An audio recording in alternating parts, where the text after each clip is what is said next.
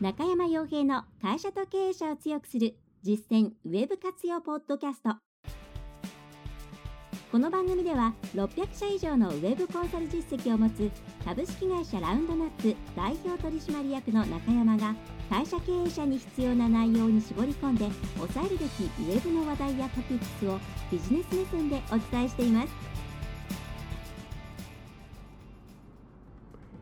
皆さんこんにちは。ラウンドナップコンサルティングの中山です。それでは本日も会社と経営者を強くする実践ウェブ活用ポッドキャストを始めていきたいと思いますのでぜひとも最後までお聞きいただければと思います。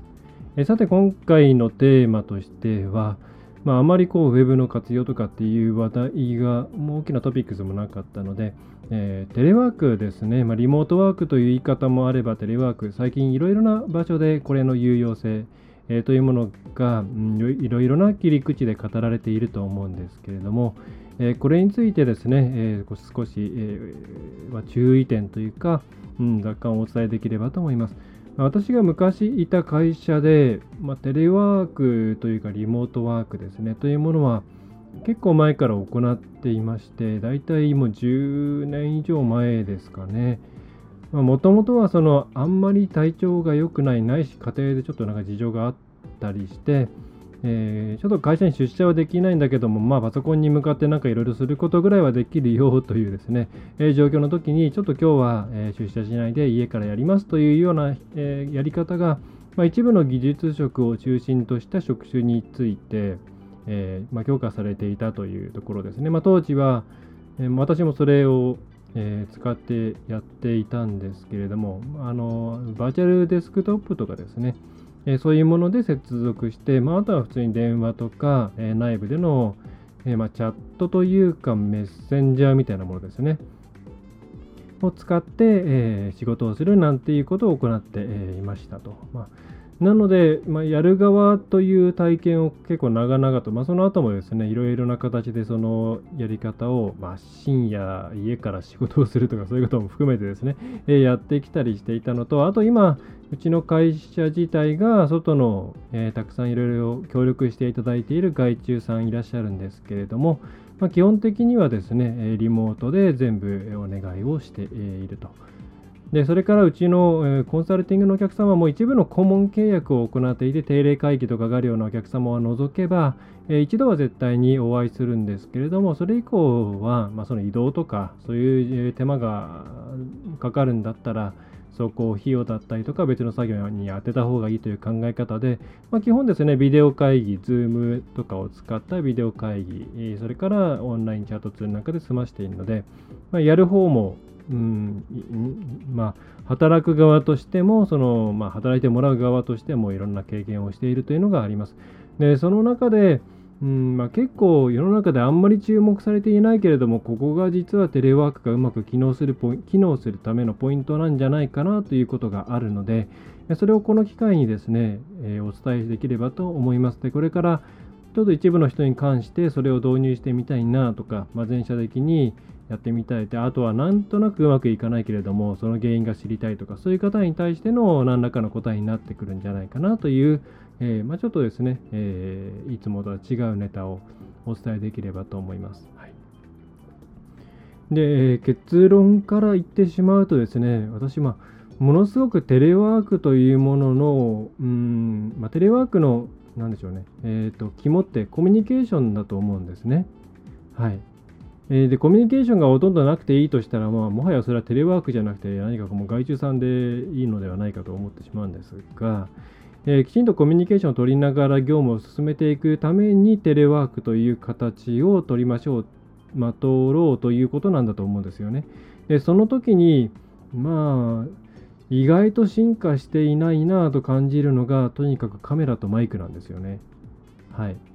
で、まあ、カメラとマイクのうち、まだカメラの方は、うん、まあ、だいぶ飽和しちゃった感はあるんですけど、まあ、必要十分なカメラの性能にはなってきているかなという気はします。まあ、その、割と廉価な、えー、そのあんまり高いものではない専門の会議システムみたいなものですね。えー、そういうものではない一般向けのウェブカメラであっても、えーと、フルハイビジョンでの撮影ができるとか結構広角で、えー、移すことができるとか、まあ、私は基本的にはあまあ、どっかのメーカー持ち上げるってことはあれですけど、まあ、ほとんどロジクールさんですよね。もうの製品は非常に品質がいいんで使ってますけれども、もう1万円するかしないかぐらいでいいものがたくさんあって、まあ、これはすごくいいかなと思うんですが、結構そのマイクの方が厄介かなと思っています。で、マイクも、うん、まあ、なんていうんですかね、イヤホンマイクのあまり品質の良くないものを使っていて、よくうまくこう、やり取りができないっていうのは仕方ないんですけれども、まあ、結構それなりのカメラについているマイクですとか、あるいは単体で売っていて、そこそこまあ1万円はしないですけれども、5、6000円ぐらいのマイクであっても、まあ、まだまだですね、こう、セッティングの複雑さ、セッティングをしなきゃいけないとか、そういう点も含めて、いまいちですね、その発展してないなっていう印象があるんですね。はい。で、えー、テレワークが今後もっとスムーズになっていくとしたら、本当に、うん、隣にいる人に話しかけているような状態が再現できるようにならないといけないと思うんですね。で、そのためには、今の、まあ、これは回線っていう問題もまたあるんですけれども、今結構ビデオ会議していると、その誰かが話し始めて、えー、かぶさってしまった時に、えー、そのかぶさったっていうよりは割り込んだみたいな感じになってしまって流れが止まってしまったり結構実際に話してる時にかぶさってしまったりするとまあそのあのナチュラルにそれを解消するような方向に行くと思うんですよね。その喧嘩してるとかじゃなければでも多分ウェブ会議とかで誰かが話し始めた時に自分も重なって話し始めちゃったみたいになると会話が止まると思うんですよ。なんでかっていうと、あのおそらくまあこれはまマイクの性能なのか、うん、回線の問題なのかっていうのはありますけれども2つの音をきれいに、え並行して聞くっていうことがまだうまくできない。あと、サラウンドの問題ですよね。どうしてもまだステレオっていうところから抜けてない。人間が相対、こう、相手まあ、数人で会議しながらっていうと、いわゆるサラウンドシステムみたいな形で四方八方から声が飛んできて、それによって誰が喋ってるのかなとか、そういうのを判別しながらやってきたりするわけですけれども、まあ、残念ながらこの耳栓型にしても何にしても、まあ基本的には、えー、サラウンドではないので、うん、1対1みたいなのが前提になっちゃうんですよね。でこれがすごく、まあ、私としては鬱陶しいので、なんかいい製品ないかなと思うんですが、えー、で、さらにまたこれがですね、じゃあ内側いい製品を入れればそれで済むかっていうと、まあ、やっぱり使う、その、もう片方、もう片方というか、向こうのお客様の方でも、それなりのものを使ってもらわないと全く意味がないので、まあ、結局ですね、その一般向けにいいものが出回る時代にならないと、まあ、なかなかこのぎこちないコミュニケーション、テレワークの上の音声コミュニケーションっていうとこから抜け出せないなっていうのがあります。で、うん、いろいろなところでこう、まあ、テレワークずっといろんな形でやってきたり、今、うちのコンサルティングっていうのが、基本、その遠隔コンサルが多いので、質問されたりすることも多い、このテレワークってどうですかっていう内容を聞かれたりすることが多いんですけど、まあ、基本的には音声とか、その会議っていうのは、まだまだそんなにスムーズにいかないですよっていう回答をさせてもらってます。まあ、それはそういう、あの理由なんですよね。はい。で、まあ、昔、その、えっとまあ、今、チャットワークさんっていう名前になりましたけれども、昔 EC スタジオさんっていう名前で、うんと渋谷とかあっちの方で、渋谷じゃないのかな、えっ、と池尻かな、えー、体験入学会とかやってた時に、まあ、そこで、あのあそこ、その時に見た仕組みがいまだに、これ、これの延長上にテレワークがあるんじゃないかなっていうふうに思っている世界なんですけど、まあ、それはですね、いわゆるビデオ会議を、あの、な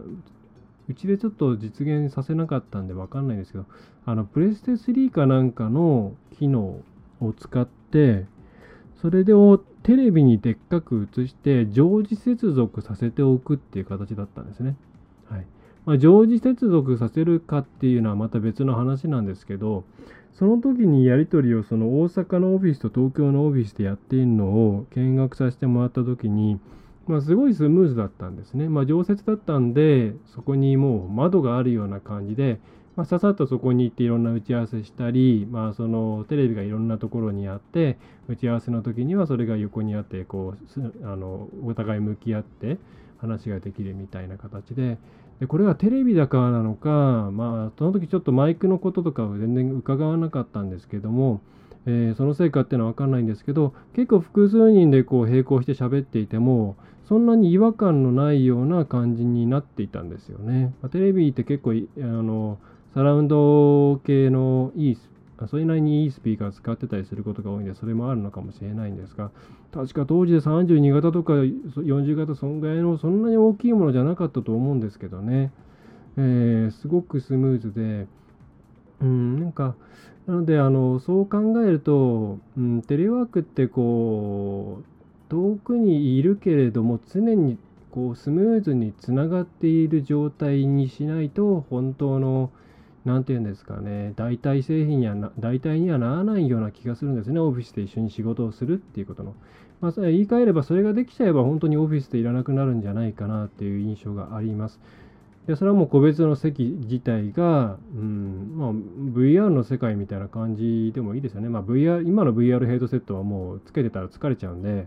えー、現実的では現実的ではないですけれども、まあ、あんな感じのイメージでこう例えば横にですねモニターがこう大きめのものがあって、まあ、横向いたらそのチームとか、えー、それから誰々個人とかに簡単に切、えー、の近くのモニターに簡単に切り替えられて、まあ、すぐに相談することができるとか、えー、物を見せ合うことができるとか、まあ、それからテレワークでいうと、その、ある一定の時間にちょっとプライバシーの問題で切らなきゃいけないとか、そういうこともあると思うんで、まあ、もちろんそういう機能は、ね、あのオンオフできるようにするにはするんですけども、まあ、それぐらい、うん、実際の世界と同じぐらいのナチュラルさ、滑らかさでつながれるようにならないと、多分こうブレイクポイントは超えないんじゃないかなという気がしています。はい、うちもあのお客さんとのえーと、ミーティングを、えーと、 Zoom を使ってやりますけど、まあ、1対1だったらそんなに気にならないんですけれどもね、これが、まあ、1対3とか、まあ、うちの場合、その担当者の方とか上の方とかっていうのを巻き込んで一気にやっちゃったりするので、1対4とか5とか、になったりしてくると、もう順番にしゃべるっていう感じになっちゃうんですよね。まあ、なので、スムーズにいかないですし、ブレストとかって全然できないんですよね。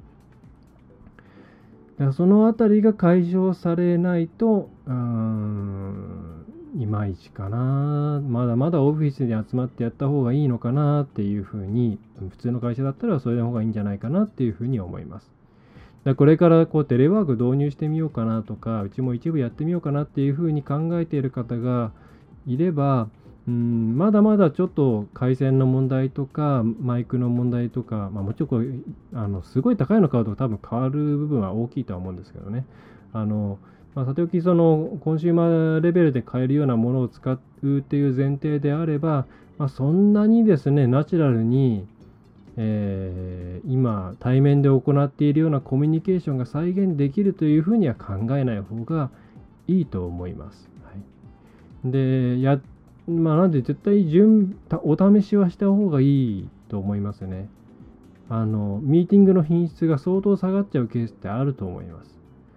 会社によってミーティングのやり方とか内容って全然変わってくると思っていて、まあ、ほとんどミーティングの前に全てが決まっていて、ああ、じゃあやりましょう、OK ですっていうような、まあ、理想的な会議のあり方みたいなものをやっている会社さんは結構、まあ、それでもいいんじゃないのっていう、その前に詰まってるものがたくさんあるんで、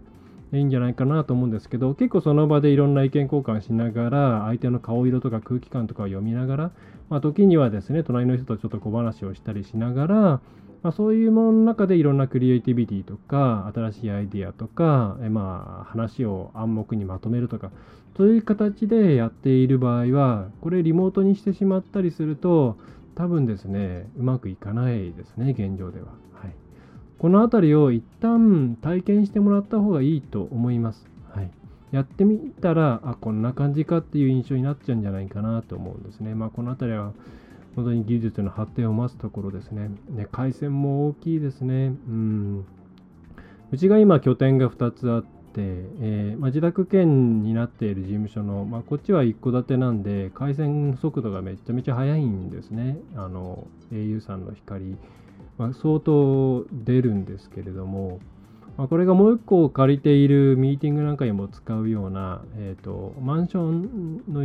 マンションというか、まあ、双方の、えー、フロアですね。の一室を使っているところは、まあ、マンションタイプの光が入っているんで遅いんですね。で、これがやっぱり如実にファイル共有ですとか、例えばうち Google ドライブで全部ファイルを同期させて、す、えー、べ、ての拠点で同じファイル触れるようにしてるんですけど、そのスピードとか、あとはそのお客さんとのその、えーと、ビデオの、なんていうんですかね、えー、コマ落ちしてしまったり、音声がおかしくなってしまったりとか、そういうのがやっぱり起きるんですよね。うんなので、まあ、回線についても 5G っていうもの、まあ、5G っていろんな要素があるんで回線速度だけの話にするのはあれなんですけれども 5G が入ってもっと速くなるとかマンションタイプでももっと速いタイプが出るとかしないと、まあ、なかなかこうあのビオフィスビル系のところでもね回線速度出てないところ多いんで、まあ、難しいのかななんで一戸建てはこんな速いのかな？わかんないですけれどもこれぐらいの速度どこでも出せるようにしてもらわないとなんか同じぐらいの料金払ってるのにいまいち腑に落ちないなというところはあります。まあ、ということで、え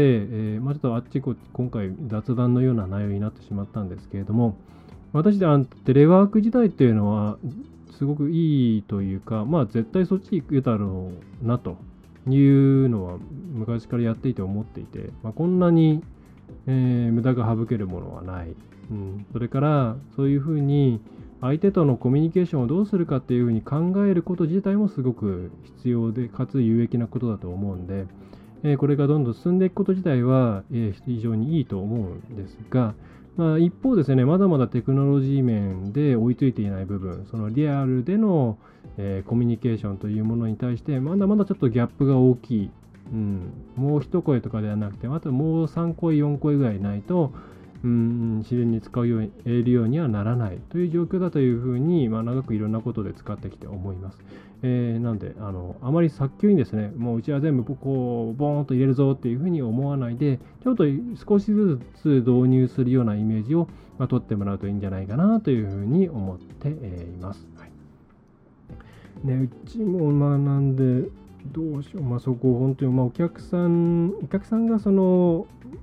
安い安いっていうか、パソコン内蔵の、えー、あ、ここから本当に雑談なんですけど、パソコン内蔵のカメラとか、えー、それからそのスピーカーですね、あのー、イヤホンではなくてスピーカーなんかを使っちゃっていると、まあ、本当に混戦というか、ハウリングみたいな形になっちゃったり、えー、するので、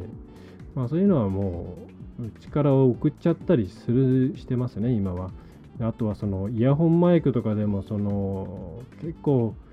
スマホに最初からついていたやつとかってあんまり良くないですね。うん。やっぱりちゃんとあの、まあ、マイク内蔵のあマイク内蔵だったらいいか、まあ、マイクとそれからまあ LINE でも USB でもいいんですけどあのヘッドセット、うん、この2つを用意して、えー、やってもらうといいのかな。まあヘッドセットに関しては無線がいいんですけれども、えー、今、昔、ロジクールで555っていうすごいいいヘッドセットあったんですけど、今なんか廃盤になっちゃったんで、うーん、まあ、ただオープンスピーカーよりはどっちかっていうと、まあ、数人だったらヘッドセットの方がいいと思いますね。うん。で、カメラは、まあ、少なくとも、まあ今3、4千でそれなりの買えるんで、1人1対1だったらそんぐらいの買っちゃってつけて、まあ、パソコンについてるやつはあんまり期待してない方がいいんじゃないかなと思います。価格とかもあんまり調整できないですし、まあ、あの Mac の iMac とかのカメラ結構いいんですけど、あんまりこう映る映す場所が調整できなかったり、すごい目線の上の方にあったりとか、えー、して、うまく会話ができなかったりするんで、場所が調整できる、まあ、理想的にはなんか三脚かなんかにこうさせるようなやつを買ってもらった方がいいんじゃないかなと思います。で、まあ、マイク、そうですね。本当にあのプロ仕様みたいな、あのヤマハとかかな、が出してるようなやつは高いんで10万とか平気でするんで、まあ、そこまではあれなんですけども、例えばうちが、えー、うち今、ブルーっていう、えー、音楽系のメーカーの、えーと、マイクをこの録音も含めて使っていて、まあ、今撮っているのがこれがスノーボールっていう一番安いやつで、まあ、8000円ぐらいですけども、まあ、こんなこれでもすごくいいと思いますね、まあ、もし可能であればイエティっていうとっても可愛くてかっこいいえー、1万5000円ぐらいですかね。それでもまあそんなもんですよね。の USB スピーカーとってもいいものがあるんで、まあ、そんなのあのー、これがうまくですね、えー、マイクスタンドに取り付けられるんで、それを上からぶら下げて、うちでうちでは、えーと、会議でも、ポッドキャストでも、えー、使って、えいます。まあ、そこまで皆さんがする必要があるかというとあれですけれども、まあ、もうちょっとそういうそうですね機器機材はい機材が良くてスムーズに進んだら多分ですね、違和感なく浸透します。でこれがなんかうまくよく聞こえない相手が何言ってるか分かんないビデオがなんかあまりに人に近すぎてちょっと怖いとかですねそういう風になってくると結構現場受け入れられなかったりするんで、えー、ちょっとその辺を導入担当の方は考えていただくといいんじゃないかなというふうに思います。はいえー、ということで今回のポッドキャストはまあちょっと小ネタ風味で恐縮なんですけれども、えー、以上になります。うんと、お知らせとしては5月がまあ終わりますが、多分そろそろ、うんと、ニュースレターが届いているのではないかと思うんですが、まあ、やっと頑張って本当に毎月書くようにしました。はい。うちもちょっとマーケティングの仕組み、どこを強化して、どこをまあやらないでもいいのかというあたりを整理したりして、今いろんなことをちょっと組み替えてしたい、組み替えなんかをしています。フロントエンドのところからバックエンドの部分までの仕組みを、あの、ちょっとリニューアル、リニューアルって言ってもそんな大きくは変えませんが、まあ、物を変えたりとか、まあ、いらないものをやめたりとか、それから今新しくですね、えー、ちょっと教材を作っていて、まあ、オンラインスクール系ですね、あのサロンとかではなくて、えっと、本当にその、いわゆる、なんていうか、ユーデミーみたいな、ああいうシステムを使って、えー、まあ、まずちょっと押さえておいていただきたい基本的な部分っていうのを、えー、もちろんこのあのコンサル受けている方には無料で全部受講できるように、あコアプログラムですね。あの、ラウンドナップのメソッドのコアプログラムの部分は全部受けていただけるようにして、え効率よくしつつ、えー、それからまあちょっとまだコンサルとかよくわかんない、あよくわかんないじゃない、早いやっていう方には、あの格安で月3000円とかそんなぐらいの費用で、えー、その教育プログラムを受けられるようにしようかなというふうに思って、まあ、ひたすら今、内容を考えて取ってはダメだっていうのを繰り返しているんで、腹筋と背筋が非常に疲れているんですけれども、今日もなんか覇気のない声なのはそのせいなんですけども、まあ、そんなこといろいろ考えたりしているんで、えー、まあ、リリースされたらですね、ぜひ、えー、まあ、えー、ちょっと月額費用かかりますけれども、あこういうふうにやっていけばいいんだなっていうのをですね、まあ、ちょっとあの初期コスト低めに、えー、知っていただくにはいいものだと思うんで、えー、また改めて告知しますけれども、えー、楽しみにしておいていただければと思いますので、コンサルの、えー、会員、えー、契約している方には、まあ、あのできましたらすぐに iPass を送りますので、はいえー、進捗管理みたいなものの機能もあるんで、いろいろバレると思います。はいまあ、そんな形で、うちも、新しいもの、えそれから良いものをどんどん取り入れて、えいかに小さい会社で多くの方々に利益を提供できるかというところを突き詰めていきたいと思いますので、えー、引き続きですね、この情報発信の内容も含めて、えー、ラウンドナップ中山洋平を、えー、よろしくお願いできればと思います。はいえー、それでは今回の内容は以上になります、えー、最後までお聴きいただきましてありがとうございました。ラウンドナップコンサルティングの中山がお送りいたしました。今回の内容はいかがでしたでしょうか？ぜひご質問やご感想をラウンドナップコンサルティングのポッドキャスト質問フォームからお寄せください。お待ちしております。またホームページにてたくさんの情報を配信していますのでぜひブログメールマガジン郵送ニュースレターや各種資料 PDF もご覧ください。この世からウェブを活用できない会社をゼロにするを理念とする株式会社ラウンドナップがお送りいたしました。